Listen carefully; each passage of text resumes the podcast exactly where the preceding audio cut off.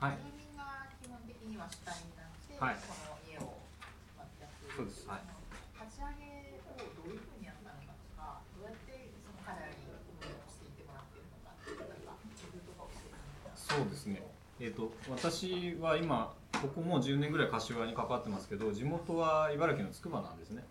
それで、えー、と柏は仕事で大学の仕事で、まあ、き来たみたいな。外人部隊的にふわっとやってで今まあ住まいも柏なんですけど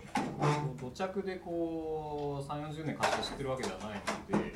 えー、と最初住民さんにコンタクトを取るときはえーとですね知り合いであの市役所の OB の方がいたんですけどその方がもう40年間役所に勤め上げた方でもうその地域のことはもうほほぼ知っていたのであの誰がいいですかって聞いてその人に紹介してもらってはい。であの今今のボランティアのドンみたいな方がいるんですけどその方に最初に会ったところからのスタートですかね。はい。だからやっぱり自分では分からないので自分が地元だったら自分でやってたかもしれないんですけど、はい、あの知ってる人をあのに知ってる人を紹介してもらうって感じで、はい、やりました。そこからこう組織を運営していくにあたって、はい。もう着火というか、こんな感じで。あそこがすいませんあんまり期待された返事をできないと思うんですけどあのほほとんどもう何もしないで あの別にあの常に言ってることはですねあのボランティアってあのやっぱり有志志を持ってやることなのであの別に義務ではないと思ってますのであのいつでもどうぞやめてくださいっていうことを常に言い続けてあのまあなくなったらなくなったって別にもともとそれやるから財政的に得をするわけでもないしあのどうぞお好きにっつって言ってむしろなんか皆さんすごい頑張る方なのでちょっとあんまもう休んだ方がいいんじゃないですかっていうことを言うぐらいの状況です。お昼とかももう本当にこれはたまに本気でたまには外で食べたいって思ってるはい。っていう感じなので。まあ、たまにラーメンを食べたいみたいなんですか？あそうですね。ラーメンっていうかまあやっぱりなんか外で食べたいですよね、うんだからと東京で昼の会議があるとあちょっと楽しみみたいな。もうかなり強気で最初から今日東京行くんで。そうじゃないとかなり引き下がってくるんですよ。ああなぜなぜ食べでないなぜなぜ食べないのか。あいつ帰ってくるのか。3, 3時3時ならいいのかとか。11時ならいいのか何とか。としても食べさせたいんですねそうかよよろしいですかはいじゃあぜひまた何かちょっと質問をお願いします。はい。脱力系に見えるんですけれども、あまあ、ヨッシー脱力ケースですね、うん。コツは何ですかいやでもやっぱりなんか私人人あのよくその行政の方と話をしていてもこういう生活支援体制整備とかでなんか持続性とかですねなんかいろいろ言う気がしていてそれが担保されてないとなかなかみたいな言うんですけどそんなもん誰もこの日本において担保もうできないと思っていて私がステーションやってるのでさえもういつまで続くかもしれないですし診療所とかもまあある意味ソロプラクティスだったらそうだと思っていてもちろんそれじゃまずいっていうのはあるあると思うんです。あのお医者さんとかになるとまずいかもしれないですけどもうでも俗人性っていうのはもうむしろ抜きには考えられないと思ってるのであのたまたま今、はい。まあ、元気な人を捕まえたっていうことでしかないと思ってます。でもそれを知ってることがとても大事だと思っていてそういう人は必ずどの地域にもほじくるといるっていうのが最近本当によく分かってきてただそこをほじくらずになんか形式的に進めようとするとそうじゃない人が出てくることも結構あるのでそうするとなんかあんまりパーッといかない間になんか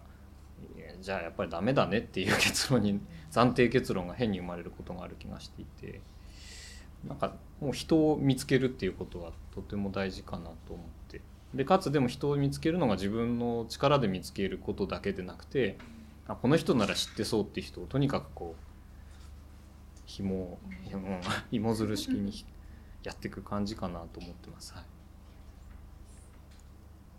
はい。えっと、柏柏のその特徴でいうと先ほど特区があって、はい。そのリハビリのはい。柏だからできるといいますか、はい。柏モデルと勉強不足であれなんですけど、はい。はい。柏だからできる、まあ、特徴というかね、まあ、他のとこできないかわかんないですけど、まあその真似ればといいますか、そうなるなんかあれば。そうですね。あのフェーズとしてはあのビュートゾフのこととかやってますのはこの2年なんですねで、えー、とその前5年ぐらいは大学の立場でのあの、まあ、大学の、まあ、親分がいましてこちらの親分じゃなくてですねあのそ その主導での柏プロジェクトってやつがやっぱりすごく進んでいってえー、とただそれがなんか今のことをやるにあたってなんていうか後押しになってるかどうかは私もわからないところがあってかなりその前の5年間の取り組みと今の取り組みは関わってる人が違うんですね。なんかさら地からやったような節もあるのでただ間接的に役所に知り合いが多いとかですね社会福祉協議会に知り合いが多いとかっていうあたりは制度を組み合わせる時にはとても使いやすいのでそれは俗人的な私の特性としては生きてるんですけど、うん、と柏全体としてはあと今の取り組みどうなんですかね。そう私そんなにあの関わりが深いような気はしていないというかほとんどがその前の5年間は医師にいかに在宅医療をやってもらうかっていうことばかりやっていた節があるのでそれと今実は今訪問看護ステーションとして連携している医師はそこで在宅を始めたり在宅をずっとやってる先生たちと組んでることももちろんありますけど割合として決して多くはないですね。うちの非常勤の看護師もいますけど、まあ、外来の人ばっかりですよね結構、はい、外来診療プラス訪問看護みたいな。なんかそれの方が私はいやうんなんかまあそそその方がってことはない。それでも全然やりやすいです。ドクターがたくさんいて、連結をちゃんとやってくれるそういうわけでもない。そうですね。はい。なんか中には特定の先生とかなりもうがっぷり四つで組んでるステーションもあるように市内見てると見ますけどうちはもう別にどこでもって感じですし全く色はないですねあ、ドクターが足りてるっていう感じですか。柏におけるその在宅医の数っていうのは。ああそうあーわわかんないです何をもってたるとするかがあれなんですけど、うんうん、研修会に出てる医者が多いですよね。そうですね。はいはい。ものすごく、なんかそうですね、ううんん、とか看護なり訪問看護なり訪問介護なりがきちっと機能すれば先生が直接行かなくても外来でもなんか外来で面前提の診察とそれを補完する情報があれば、ある程度できるような感じもあの自分で臨床をやると余計にそんな感じもしていて何をもってその在宅をする医師が足りるとするかっていうのはうん。私もまだ全然迷ってるんですけど、はい、足りるといえば足りるし足りないといえば足りないみたいな感じかな。まあ、僕は6ヶ月あのか先ほどお話した柏のその事例検討会に参加してもらってあ参加させてもらってあのすごいやっぱりなんかそあそこに集まってる人が特殊だったのかもしれないんですけどすげえまとまりがいいんですよ。あので医者も含めて医者がたまにこう来るんですけどすごいあのフレンドリーな感じでやってたんですけどただ僕がもう一つの方でその、えっと、国の方のプロジェクトでやってたその困難事例検討会みたいなやつがありましてそれは1年間毎月出席っていうかアドバイザーで出てたんですけど結構な数がやっぱり医者が問題を構成してるんですね。つまりその困難事例の困難さの中心に医者がいるっていう事例が結構あってでこの医者だからうまくいってないっていうの結構あるんですよ。でそのそういう事例はあんまり実は柏ではなかったと思います。その話もねポッドキャストで無理です。あこれ無理か。じゃあここはちょっと後で編集してカットしますね。失礼しました。あのちゃんと編集できますので。大丈夫です。大丈夫ですなんかそういう感じでしたね。うん。そうい。う教育はやっぱりしっかりと。まあやいや僕はただ研修会にとにかく出て出席たくさんしてるって話聞いただけでまあすごいなというふうには思いました。ただそのことがこう実態に結びつくかっていうのはまたちょっともう一段二段あるような気はしますけど。そうですね。なんか大学でやってたのはもう人口40万の柏全域を一気になんか耕すみたいな感じだったんでどうしても大雑把になりがちだと思ってまして、えっと、実際現場でやってるとやっぱり本来こう密度を高めていくべき相手ってもっと小さい単位だと思ってまして。あのまあ、例えば地域包括支援センターがあればそのエリアぐらいとか。で今実際そんな感じなんですね。なのでそこの中の診療所といかに密に連携ができるかみたいなところがミソだと思っていてあのそこはまだまだあの柏が特に進んでいるという意識はなくてですね。むしろもともと人口1万人の町とか、まあ、市の方がもう最初からそうなってるわけですよね。その方が私は進んでる気がしてますのでこの東京大都市圏の比較的大きな市では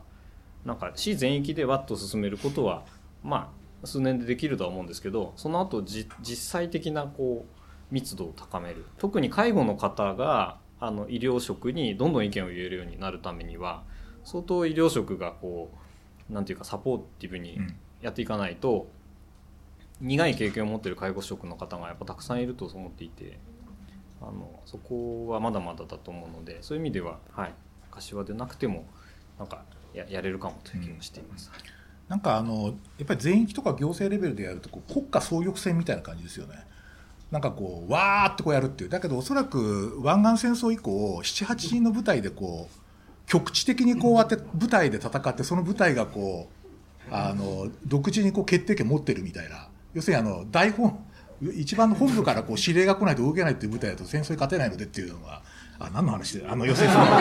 そういうあのなんか小小部隊。だ78人の小部隊みたいなやつをどう充実させるかっていう方がやっぱりちょっとこの問題についてはその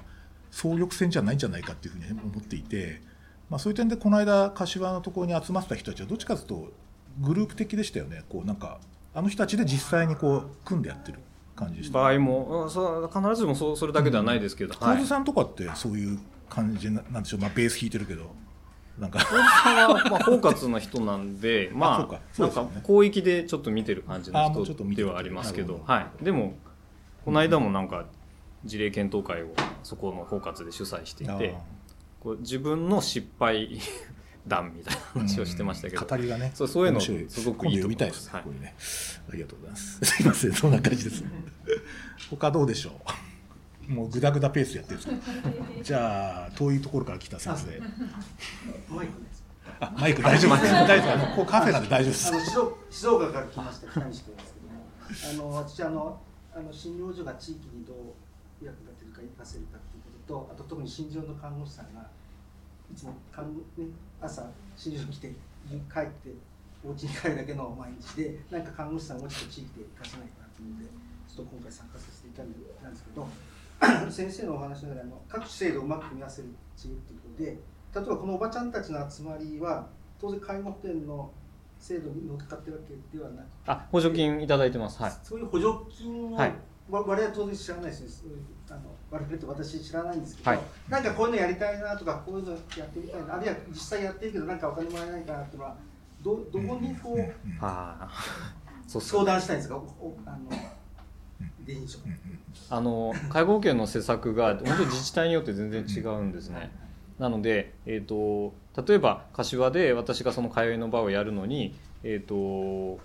地域介護予防活動支援事業っていう、まあ、長田らしい事業の補助金をいただいてるんですけどじゃあその別の市でその事業で同じ趣旨の補助をしてくれるかが分からなくてですね結構個別的に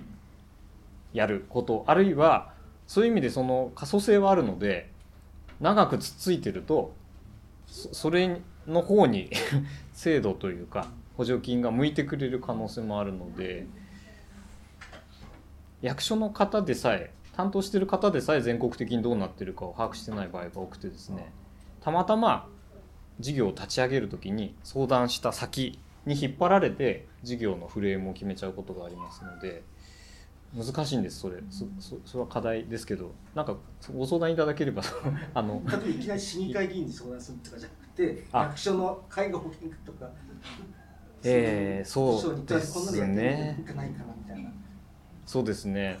役所は事業化をするときに相談すべきなんですが初期段階で相談するのがいい場合と良くない場合があるとは思ってましてもっと全国的な事情に明るい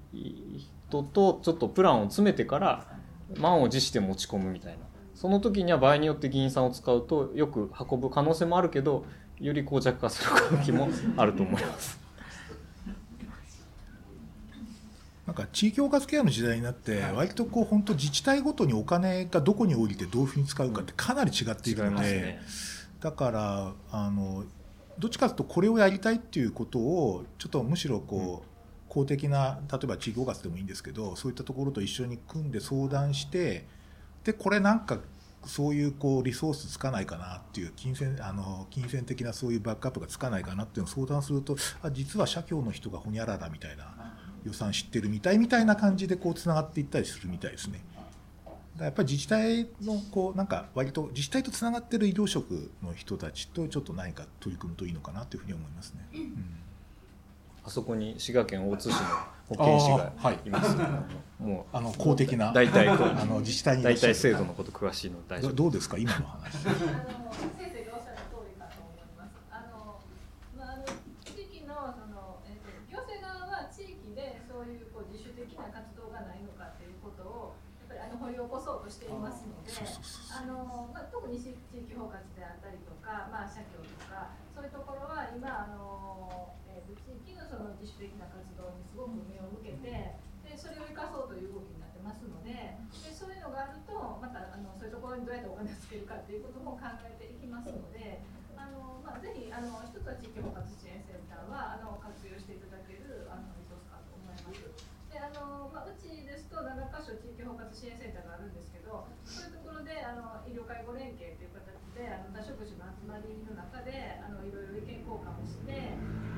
またあのこうお一人が考えておられる取り組みを周りが一緒にこういうふうにすればいいんじゃないのっていうような意見をこう出し合うことでまたこう膨らませていくとかいうような場にもなってますのであのそれぞれ行政の中であのそういう取り組みをされていると思いますので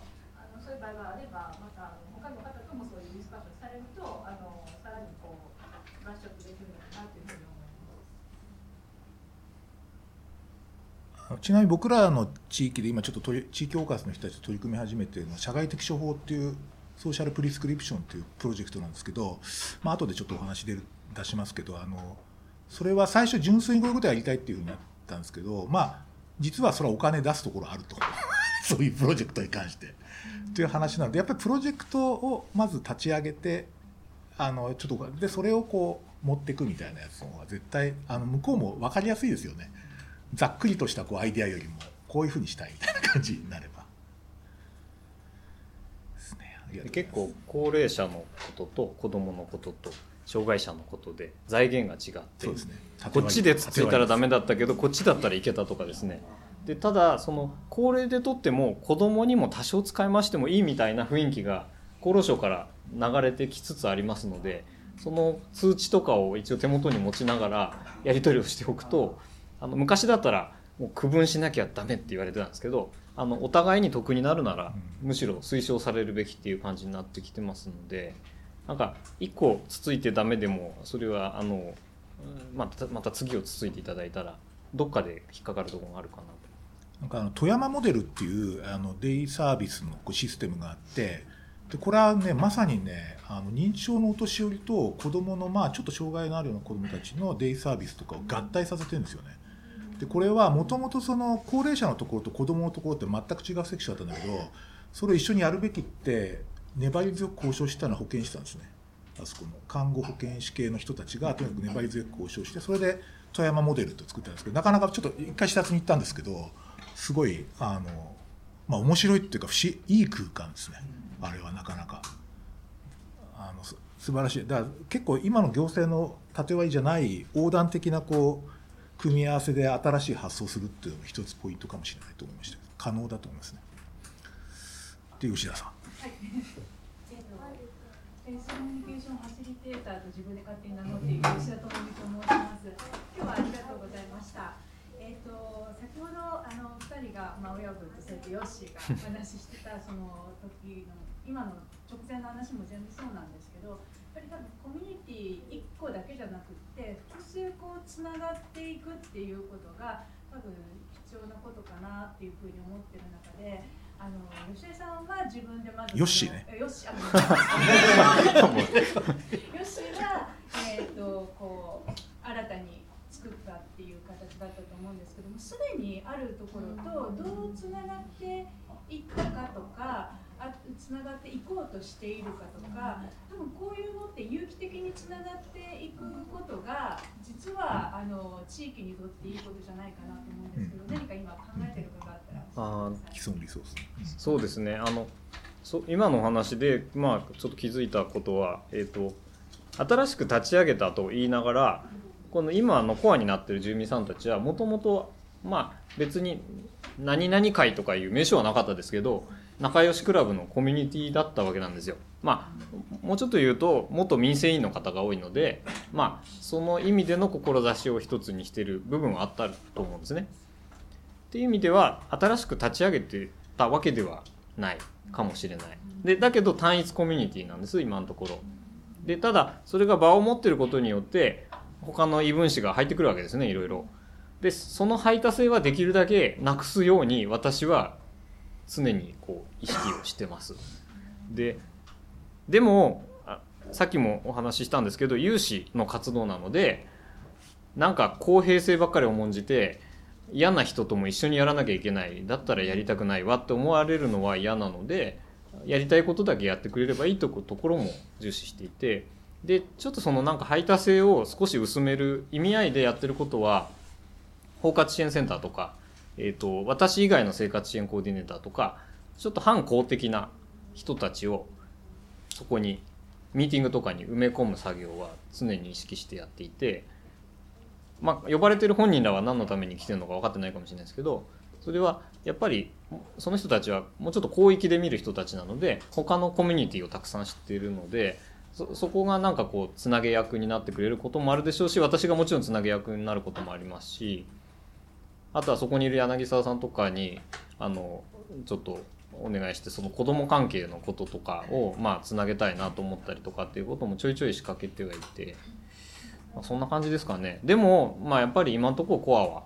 そのもともとのおばあちゃんたちの仲良しクラブなのでそれが同じ場所で複数のコミュニティが併存することに今後なっていくことだってあるかもしれないし引き続き一つのままかもしれないし、まあ、別のコミュニティがまた別の場所にあるけれどもそことうまくやってるからいいじゃないかみたいなこともあるでしょうし町会とかとの関係はそんな感じですね。あの町会はありますし町会館もあるでそこの町会長さんとかもよく来てくれるだけど別コミュニティではあるんですけどなんかお互い活用し合ってるみたいなとこがあるのではい。そそんはっきりしないですけどそんな。感 じやっぱりでもそれでもやっぱりコミュニティで多分複数にこうまたがって所属してる人っていい。ると思うんですけど、はい多分それがつながることって非常に重要だっていうふうでやっぱり進んでいくんだろうなと思うんですけどそれでも落っこちる人っているじゃないですか、うんうん。そういう人をどうするのかなとかちょっとそこに気になるんですけど。そうですね あのけ今のお話でおそらくテーマコミュニティって言ってその、まあ、遅延血縁コミュニティじゃない、うんある一定のテーマでまとまる人たちの集まりをどう形成するかとかどう結びつけるかって話なんですけど、まあ、医療機関に働いてる者が最も不得意とするところですね。なんですかそういうのの組織法とかって全く習ったこともないし誰からも指導されたことがないですよ。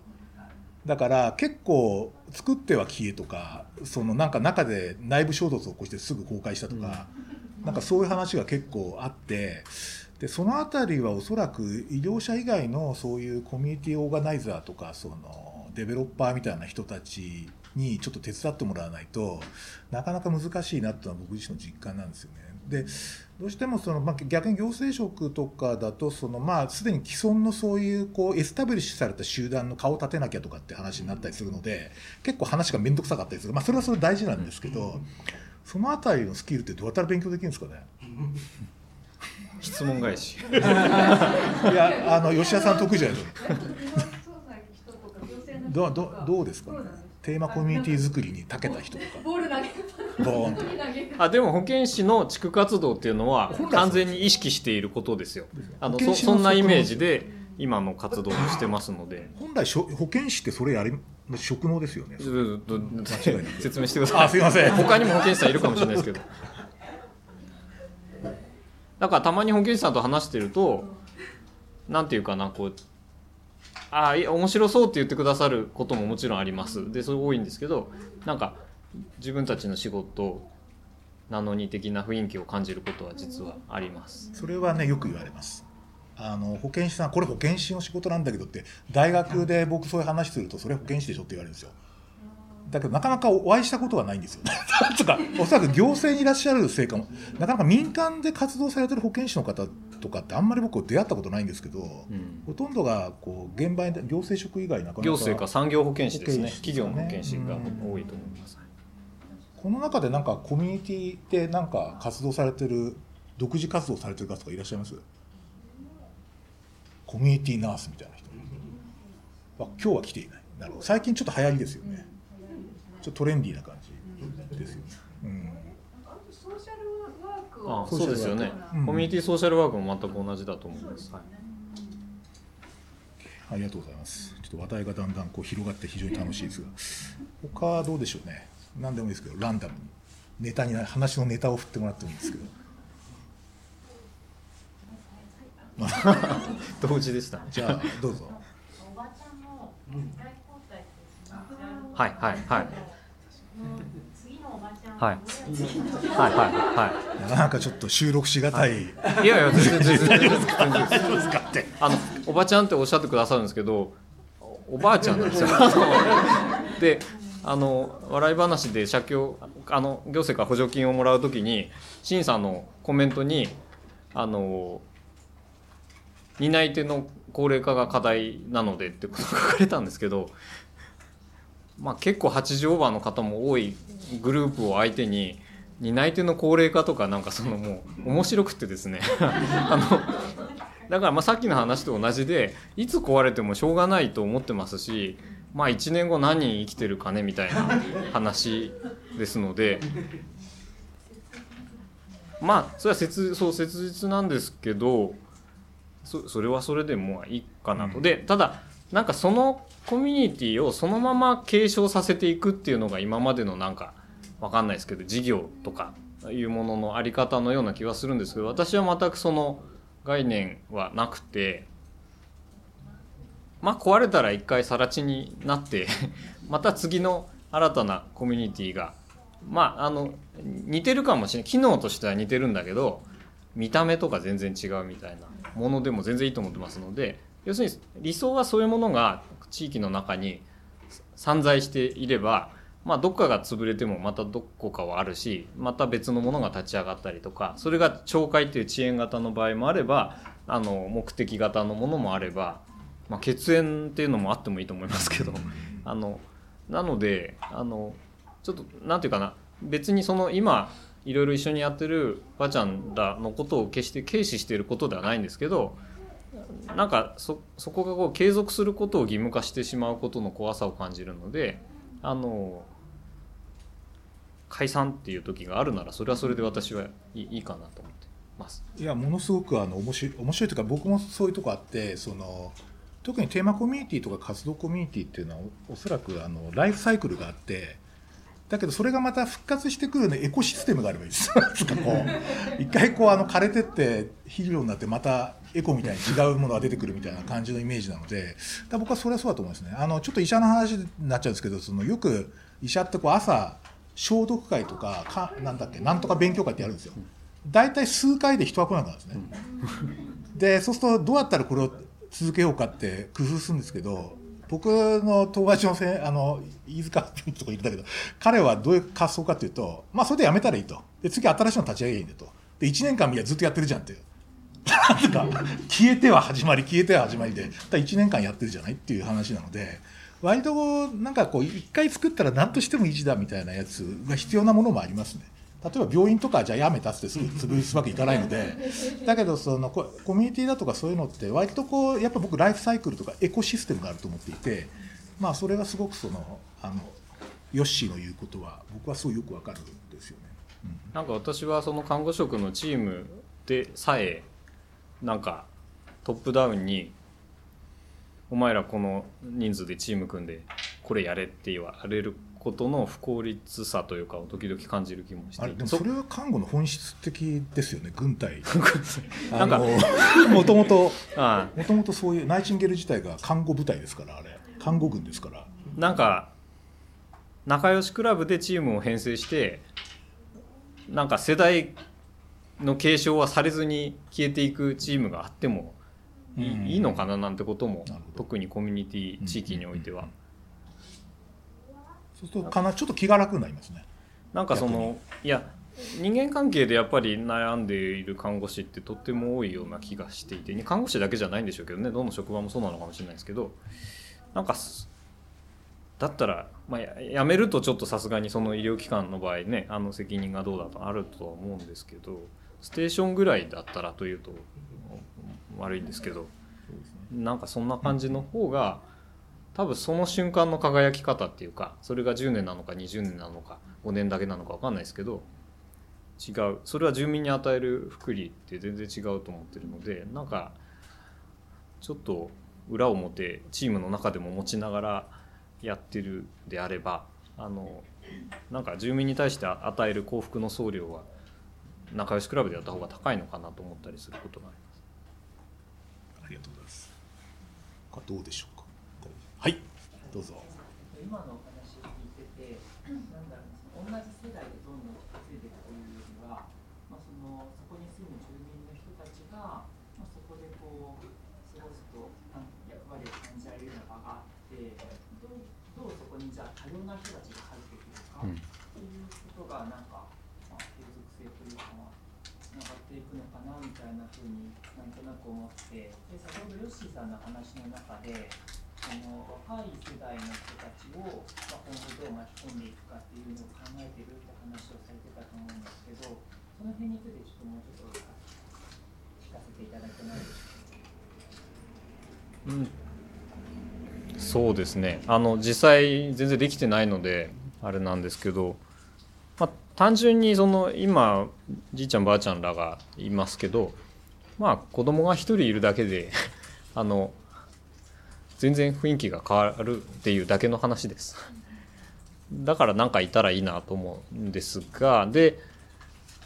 子育てを今私もしてますけどやっぱ柏なんかでもその実家は別にある方まだまだたくさんあるのであの核家族化が進んで子育てのそのサポーターがいないんですよね。であのなんか制度的には当然ファミリーサポートとなんだありますしそれはあの一定は使えるんですけどなんかもうちょっと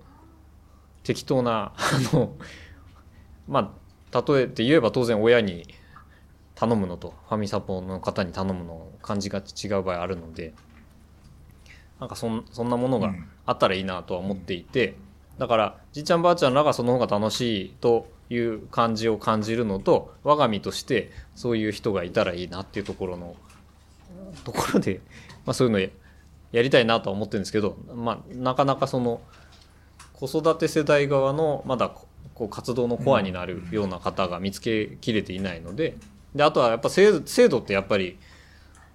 制度が先にあってはならないとは思ってるんですけどでもそのその看板でやってるとこだねここってなるとそれを求める人が集まってくるというのは実際ありますのであの市の介護保険の補助金をもらうことによってなんかそこの場がただの民間のばあちゃんらがいる場所ではなくて一応市のなんかちょっと息の入った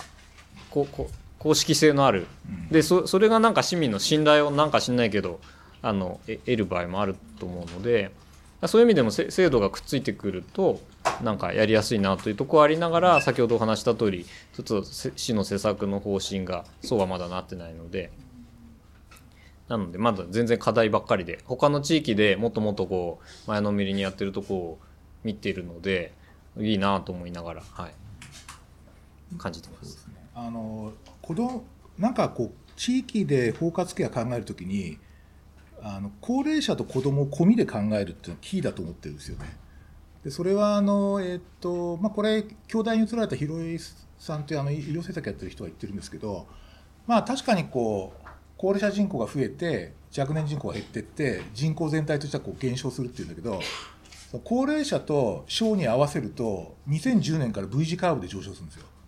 それそのさあまあ高齢者が増えてるから当然なんだけどその2つってレイヤーは何かっていうとそれはほとんどの時間を地域で過ごす人なんですよ。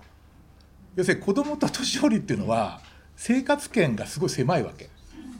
であの地元でほとんどの時間を過ごす人たちだからこの人たちを込みで考えた方がおそらく絶対良くておそらく産業とかもそうで物を売る時もやっぱり高齢者と子供に売れるものとかそういうふうに考えていく方がおそらく当たってるんじゃないかなって僕の予想なんですよ。だからそのなんか例えばオレンジカフェとか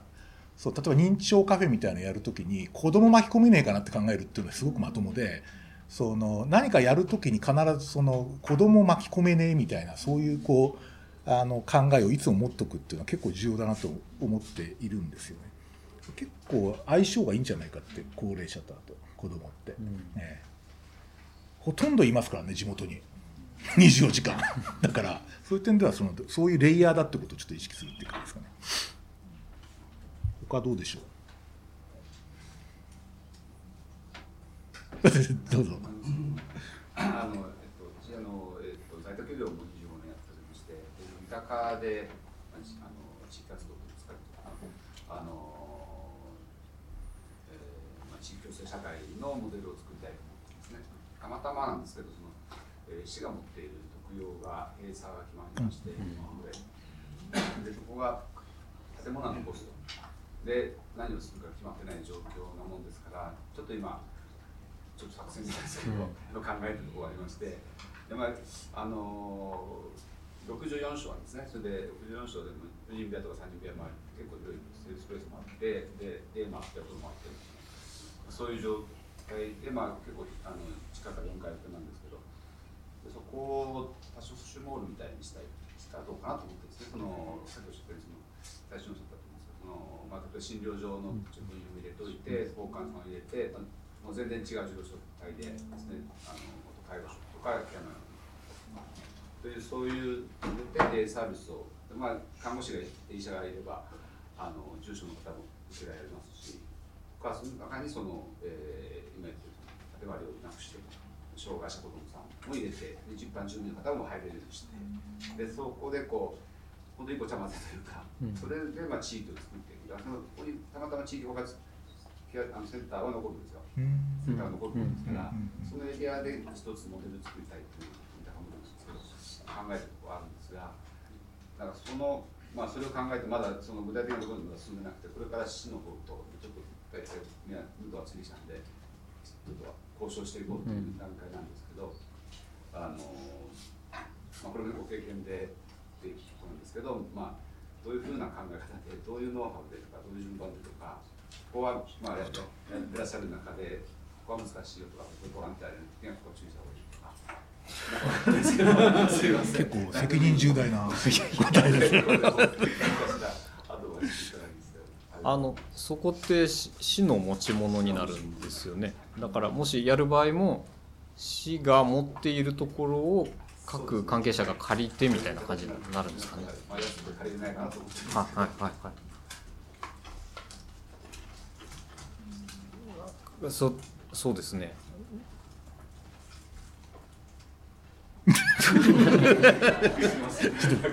なんかあのイメージではあの医療とか福祉とかじゃないものをちゃんと入れることが大事か。例えばその食事をするっていうのは皆さん1日3食なり2食なりされると思うので、まあ、ある意味そのうちうちもその食事を出してるっていうことは結構あの大事かと思っていて。であのちゃんとレストランでも全然いいと思うんですけどそういうものがあるとその医療介護福祉を目的とした人だけじゃない方が住民が集まるのがいいと思っていてでもそれって要するにレストランやるってことはもう他で皆さん三鷹なんて相当おしゃれなレストランがたくさんあると思うので、そそれをちょっと上回るぐらいのなんか おしゃれな。いいおしゃれなものが来たらなんかそれだけでもともとそういうことに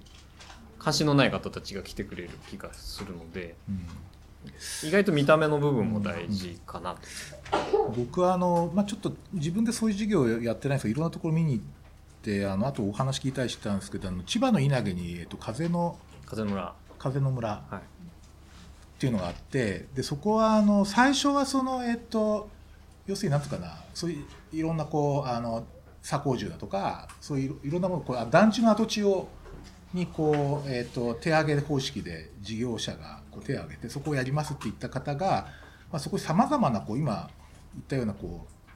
介護系っていうか生活支援系の施設とかもうそあのかなり広範囲にこう作ってますよね。で最初そこに医療機関ないんですよ。後で診療所が2つできましたけど最初はそれだけだったっていうで僕そのこと話聞いた時にはっと思ったのはそのあそこいるのは患者じゃないなと思ったんですよつまりその、えー、と生活してる人がそこにいてで医療が必要だからさどうしようかって考えるんだけど僕らとかが介護施設って考える時にじゃあこれ病院でもうそろそろやることなくなったから特養だとかそのこの患者が移動する場所としての介護施設なんですよ。とかそういう福祉のが持ってて要するに患者としか見て見てなかったなってすごいあって生活してる人がそこにいるっていう感覚があんまり持てない。でだから医療機関が持ってる介護施設とかって割と行けてないとか多いのは実はそれでそのあんまりその 生活感がないんですよねあんまりね。患者のなんかこう医療施設の延長みたいな感じなんですよ。そこがやっぱり変えないとそれが本当の生活モデルだと思ってて、だからちょっと患者として見ないっていう。なんか来てる人みんな患者みたいに見見えちゃうんですよね僕らだと。だそれをこうどうにかしたいなっていうのはすごいあってまああのおそらくヨヨッシーが言ったことはそれに近いような感じがしたんですよね。そのうんレストランを入れようとかってかもしれないですねうまあんどうしても医療化してしまうと。うん。医療化しちゃうんですよね。ある。んですね。だからどうしても僕なんかもそい。そうです。絶対なりますよね。ちゃうとどうしてもこう生活環境ですかねなくなってしまうので、まあ、シェア金沢ですそこなんかはその、えーレストランとそうですねそうですねですよね。でそこに一般の人が来てあちょっとその来てっていうそこでまあ街は。まあその医療者じゃない人と話をするとやっぱりそういう話をくださるので どうしてもやっぱ頭の中そうですね。いやわかります。すごいよくわかります。すごいよくわかりますやっぱりここのその社会とそのまあ地域でこう支えていくというか病院を支えていく一人まで在宅をやっていくとなるとやっぱりその医療者というか専門職だけでは足らなくからどれだけそのあちらのおばあちゃんのおばあちゃんみたいな方々の協力とかっていうのを上手にこう取り込んでいけるかっていうのがまあ鍵になってくるのかなと思う。まああの包括支援センターがすでにね決まってるってことはその包括が担当するエリアが決まってると思うんですよね。でやっぱりその巻き込む住民であったり事業者あの専門職ですねの、まあ、もしそのエリア範囲をそのもう範囲で考えるんであればやっぱりそこにいる人たちが何をしたいかっていうことをやっぱ結構あのものがもう実際に施工とか入っちゃう前にこう練っていく作業ってとても重要だと思っていてそれによってそのまあなんていうか目標を共有することができるのででできたものっていうのは後からまあ正直ものなんてあの何とでもなるというとこもあるのでっていう気はしてますね。私はむしろなんかもものに求めるのは結構あのくだらない表面的なこうかっこいい建物とかですね。そういうのが好きでなそそれによってその働き手のなんかこうプライドをなんか環境が充足してくれるみたいなこういう場所で働いてたら例えばレストランもあのまあ昔ながらの食堂がいいっていう人もいると思いますけどなんか自分のかっこいいと思う場所で働いていたらあのちょっと自分がなんか専門職としてプロ意識を発揮しなきゃいけないっていうふうに環境が自分を襟を正してくれるとかなんかユニフォームがかっこいいとかなんかそういうのってやっぱりお医者さんでもあねうん。なんかスクラブなんかなんかたくさん着てる中にはいると思うその辺もだからその人その人がかっこいいと思える環境を整えてあげてでかつそれはでも実はプロフェッショナルオートミノミーで自分を縛ることにもつながると思っていてやっぱりそういう環境で働けてるんだったらあんまりくだらない実践はしてられないみたいな風に持っていけるとなんか面白いかなと思ったりして。僕それでその今ちょっとそれで連想したんですけどそのその稲毛の時にこう左工住の、えー、とな内装とかを見せてもらったんですけどまあ綺麗なんですよ。綺麗でこう利便性があるんだけど僕もあのもう世代的にはそろそろ会合されることも考えなきゃいけないのでいや実は。あ実はっていうかそのいや一応考え今から考えないとやばいと思ってるんですよ。でもしかしたら左工樹入ろうかなと思ってつけて その時にどういう左工樹だったら入れるかなってやっぱりインターネット常時接続ができてあとネットフリックスちゃんと見れるとかあとその広場でドローン飛ばせるとかそういうそのそういう左工樹だったら入りたい。すごい。であのちゃんと音楽はその怪しげなやつやっていいのアンビエントが流れてるとかなんかそういうそのなんかそういうこうね空間だったらね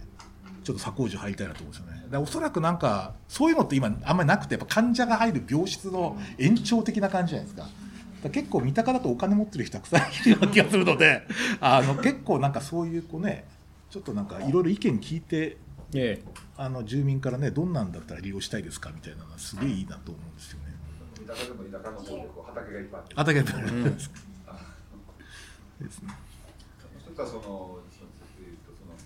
ぱりこう医療と介護の連携ってすごく難しい面があって、そういうその一つの屋根の下にこうなり、まあ、モールというんですかね、その多種宿がやっぱり一緒に入ることによって、まあ、さっきおっしゃったようにサポートに医療者が介護職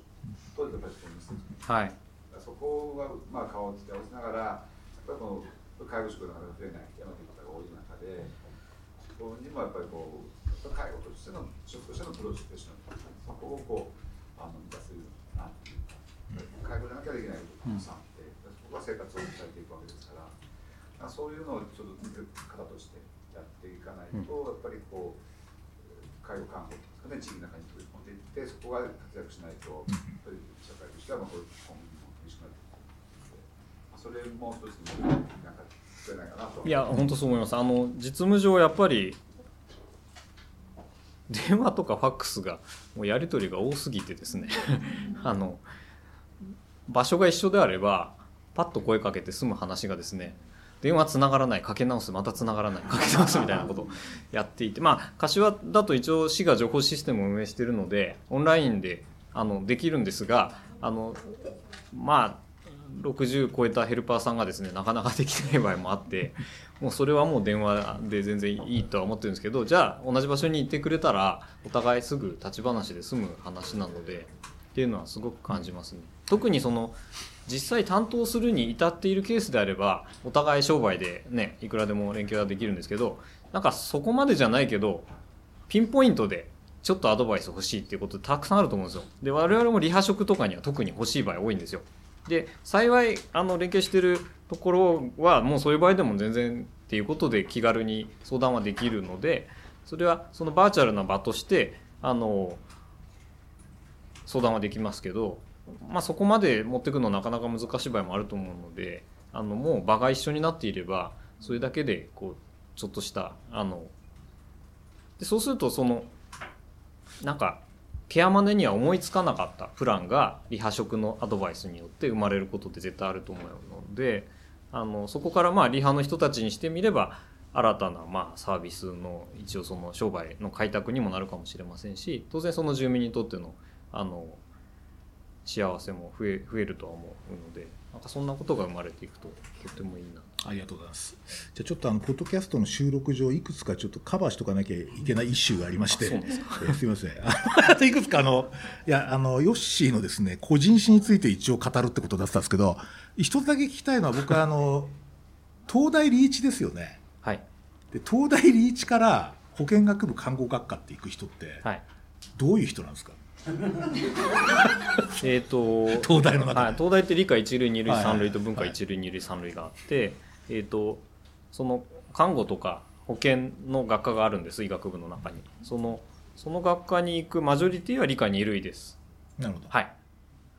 だからどの学年もほぼ半分以上は確実に理科二類出身者だと思います。でその他に理科一類と文化三類からも意外と来るんですよね。はい。面白いですね。はい。うん多分心理学とかを思考してるうん人がちょっとヘルスケアに寄せた場合に保健学科に来る。うん理解一類から来る人間は私の同級にも何人かいますけど、理工学部って感じですけどね。そうです。うん。あ学年によっては全然いない時もあるので、うん。またどんなこうモチベーションでそこへ。い私の話でいい？あそうです。もちろん一般的に一完全な個人は分からないです全然。私もでも実はあんまり深い考えがなくもともとあの科目でいうと図工が一番得意だったんですよね。はい。小小中とかも図工が得意って小学生ってあんまりいないよね。算数とか社会とかは分かんだけど。得意だし一番好きだったんです。ああ、はい、そうなんですね、それでまあ工学部とかそういうものづくり系うんっていう無思考にそのままそう言ったんですけど、うんうん。それをなんかひ人相手がいいかなと思ったんですけどそれも二十歳の時にただそう思ったといううん。だけでなんかすごく劇的なエピソードがなくてうん。すいません、で実際こう学んでみて、はい。こうだんだんこうこれは面白いやとかしまったとかなんかいろんな思いが湧くと思うんですけど。そうですね、えっと、あの学科に進んでから看護師の資格を取れるっていうことを知ったので えっとじゃあ取ろう程度の感じで取って、でだ学部出た後もそのまま大学院にも行きながら臨床をやっていたのでそんなにそのがっつり臨床をやりたくて、えーとうんうん。はい、看看護の資格を取ったわけでもなくて、まあ、生活の足しにするために、えー、と大学院生やりながら臨床をやっていたら臨床がまあ面白かったですよね。うん。まあ、今も面白いと思ってますけど。うん。それは最初は保健センターで保健師のバイトをしたりとかあと、まあ、病院の看護師とか訪問看護師とかももちろんやった、まあ、どどれについてもうん。わかんない。なんなんで面白いと思ったのかわかんないこれですけど、結構そのさダイバーシティっていうかそのキャリアの問題とも結構絡んでると思っててというのは例えば、えー、と慶応のはい。SFC に看護学部があるんですけど、はいはい。まあ臨床行く人結構少ないんですよ。あであと千葉大も、えー、と臨床行く人比較的多いですけど、まあ、中に全然違う領域に行く人がいて、まあ、要するに看護学を勉強することが即決看護師養成ではないっていう時代に入ってきてて、要するにその看護学部時代がその看護学を勉、なんとか学び教え研究するところだんでそこからこう直結しない時代になってると思うんですね。慶応なんかは確かにそんな感じしますね。ですよね。はい。となんかそういう方たちがこう看護を学んでその高校行く時にまあ吉井さんとかまあでも見てみると看護のほなんか保健師のか本道みたいな感じするんですけど、なんかそのこんなのもあるよみたいなのを先ほど出してましたけど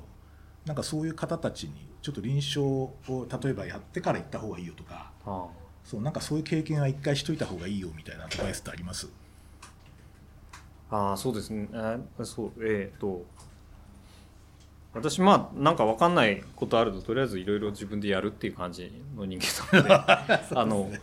はい。それは確かにその今の臨床をやった方がいいよっていうのはそれは臨床をやった方がいいと私も思います、うん、やっぱり広がりますよね。せっかく資格あれば。そうですね。世界がね。うんこの中で看護師だけど看護師の仕事してないって方いらっしゃいます？みんな臨床系ですかね。あ。そうですよね。確か。ちょっとあの今やってること教えてもらっていいですか？あ、よ吉井先生もなんか面白いこと全然知らない。いえいえいや、私看護師の資格を持ってますけど、え今はあの大学で看護学部の大学で助教をしてるので、まあ言うなればその教研究職であり、まあ教育職であるというような感じで、まあ全くその一つの職しか今はやってない。うんうんうんでまあ、ちょっとその臨床をやった方がいいのかっていう話があったので3年ぐらいは病院で勤めてたことがあるのでなんかやっぱり責任を持って相手の人に関わるっていう経験はなんかその看護職だったり看護学みたいなところで仕事をしていくその時にすごくなんかいい経験だったなと思ってるので、うん掛け持ちであってもその兼業であってもいいと思うんですけどなんかそういう経験はあった方がいいんだろうなって私は個うん人的にはうんまあ、最近のポートフォリオキャリアって言ってそのまああなたは何やってるんですかって言ったらちょっと一言じゃ説明できないから私のポートフォリオ見てくださいっていう、そうするとあの自分がやってることはなるほどこんなこともやってるのねみたいなそういうポートフォリオドクターっていうのがあるんですよ。ポートフォリオドクター。一コースで医者だっつうとその医者ってこういう仕事してるんでしょっつってもいやそれだけじゃないんですけどみたいな感じでこうで全体としては、まあ、あの結構生産性が高いっていう形にするっていうのもちょっとこうトレンドであってですね、うん。まあ、昔ながらのこの道一本で職人仇みたいなのじゃないやり方をなんかないかなって追求し始めてる若い医療職結構いますよね。いや医師の方はいいなと本当思 いまあすいいなってか食えるから。そうそうそう。最低限の食いぶちを稼ぐのために投下する労働時間が短い。くて 確かにね、うん。あと好きやるにやれるな、あー実際知ってる人でも結構そういう人女性とかで結構い結構いますよ。子育てしてる方でやっぱり子育てのこともあるし仕事のこともあるんだけどそれ以外もプラスでなんかあるみたいな方羨ましいね。僕その、まあ、ライフシフトって本ご存知の方多いかもしれませんけど、まあ、大体下手もう今の20代って100歳まで生きるんですよ。基本的に。でしかもファンクションが落ちない80過ぎてもそんなに落ちないって言われていてということは今65歳で定年だとするとあと20年も生きなきゃいけないんですよ。要するに結構元気なまま。そうするとそのそこをどういうふうに設計するかっていうのは結構深刻な課題でその例えばじゃあ今の仕事をずーっとじゃああと20年やりますかって言われるとなかなか難しいですよね。であのおそらくその、えー、と定年で、えー、と退職するところの年収の半額ないと半額を確保しておかないとなかなかライフスタイルが維持できないと言われてるんですけどあのだんだんか結構体を使う仕事なので私たちの仕事。僕はもう70ぐらいでさよならかなと思っててでその後15年以上生きるといやもしがんとかならなきゃねいけると思うんですけどそこをどういうふうに暮らしていくかってマジ問題ででそういう点ではそのちょっともっと活動範囲を広げてですね、あのやっていかないと。で実は看護師さんもそうで看護師さんも絶対長生きするのでいや男よりおそらく長生きするからそうするとその、まあ、一定程度看護としてこうなんとかなあの一定区切りつけた後にじゃあ何やるんですかって時に、あのずっとそれはあの主婦選挙は絶対ないのでもうもはや。だからそこをどういうふうにキャリア作るかっていう点で言うとその今働いてる時からちょっとこう伏線的なことも見ていった方がいいなって私は実は思っていて、まあ、そういうのあるんですよね。えっ、とそれ ちょっとすみませんイシューをあとですね、えっとご修正の話。はいはい。あの要するにおばちゃんとのご修正、はいはいはい。誰すごい興味持ったんですけどあの医者もあるんですよね。医者もあのこのおばちゃんが来ると癒されるなみたいなんですよ、もうものすごく多弁な人でですねもうネガティブな感情を抱いた後におばちゃんが「先生お元気ですか?」みたいな感じで言って「お大事にしてください」って出てくるわけですよ。そういう方いるんですけど必ず。それはすごい癒されますよね。だからなんかそういうご修正っていうかおそらく個別支援でもありますねありますよね。実際はい。うん。こちら側が癒されるという。はい。あのちょっと書きましたけど今統合失調症のお兄さんというか、はいお兄さんっつってももう結構50超えてるんですけど、彼が法法学部出てる方だったのでなんか話をしてる延長で、うんなんか法律のことを教えてくれて、うん。なんか昔の本で民法の本をですね今借りてるんですけど、うん。行くたびに読み終わったかって聞かれるんですけど なかなか読み終わらなくてすごい詳しいんですよだからもうが彼をしあのなんか放送の職でなんかパートタイムでも就職させたいと思ってるんですけど、うんうんいやなんかねもうそれはん私も勉強になってるし、うん。もっと彼はあのなんか地域の中で生産性を持つべき人間だという気もしていて、ねすごい思いますね。あの結構そういうのはもっと語られていいなと思っていて実は。だからこちらからだけじゃなくて向こうから受け取るものは大きいっていうのはすごい先ほどのご修正の話はすごいポイントだなというふうに実は思ってるのとあとですね私あのあと時間もあれなんですけど僕は一番今日ですねヨッシーの話ではっと思ったのはあの外来看護ステーションって言葉なんですよ。ああ。でおそらくね誰も言ってないと思うそれ。いやあのおそらくね外外来看護ステーションってちょっと今日疲れた感じでですね僕全然ありなありだなと思ったんですよ。ーいや先生フランスにはありますよ。あそうですか。えなるほど。外来レベルのえフランスは私もすみませんフランス行ったことがないのであれですけど、あの医師が処方箋を書くうんうんあの傷の処置、うんうんうんだからでその処方箋を持って患者さんがその看護所に行く。行くという。で外来で済む話であればそこでピッピッピッと処置して帰る。だから薬局に行くのと同じだしでそれが家じゃなきゃダメなんだったら訪問看護するっていう仕組みだというふうに聞いているのであの海外にはありますが私自分で言っといてなんですけど別に外来看護ステーションにこだわる必要はないと思っていて診療所でいいじゃんかって本当に思っているので,、まあそうなんですようんうんあのそこはちょっと言いながら、うん。ちょっと抵抗もありながら言ってました。なんか看護原理主義みたいな感じで捉えられる。と私ええ全くそういう感じないので、いや基本あの看護領域って僕千葉大で勉強したんですけど医者を仮想敵として発展してきてるんですよ。要するにその医者というのはとんでもないから看護は患者を助けなきゃいけないっていうそういうそのコンセプトで発展してきてる。間はあ違いないです。これ。で実際そう言ってましたみんな。当時はひどかったと。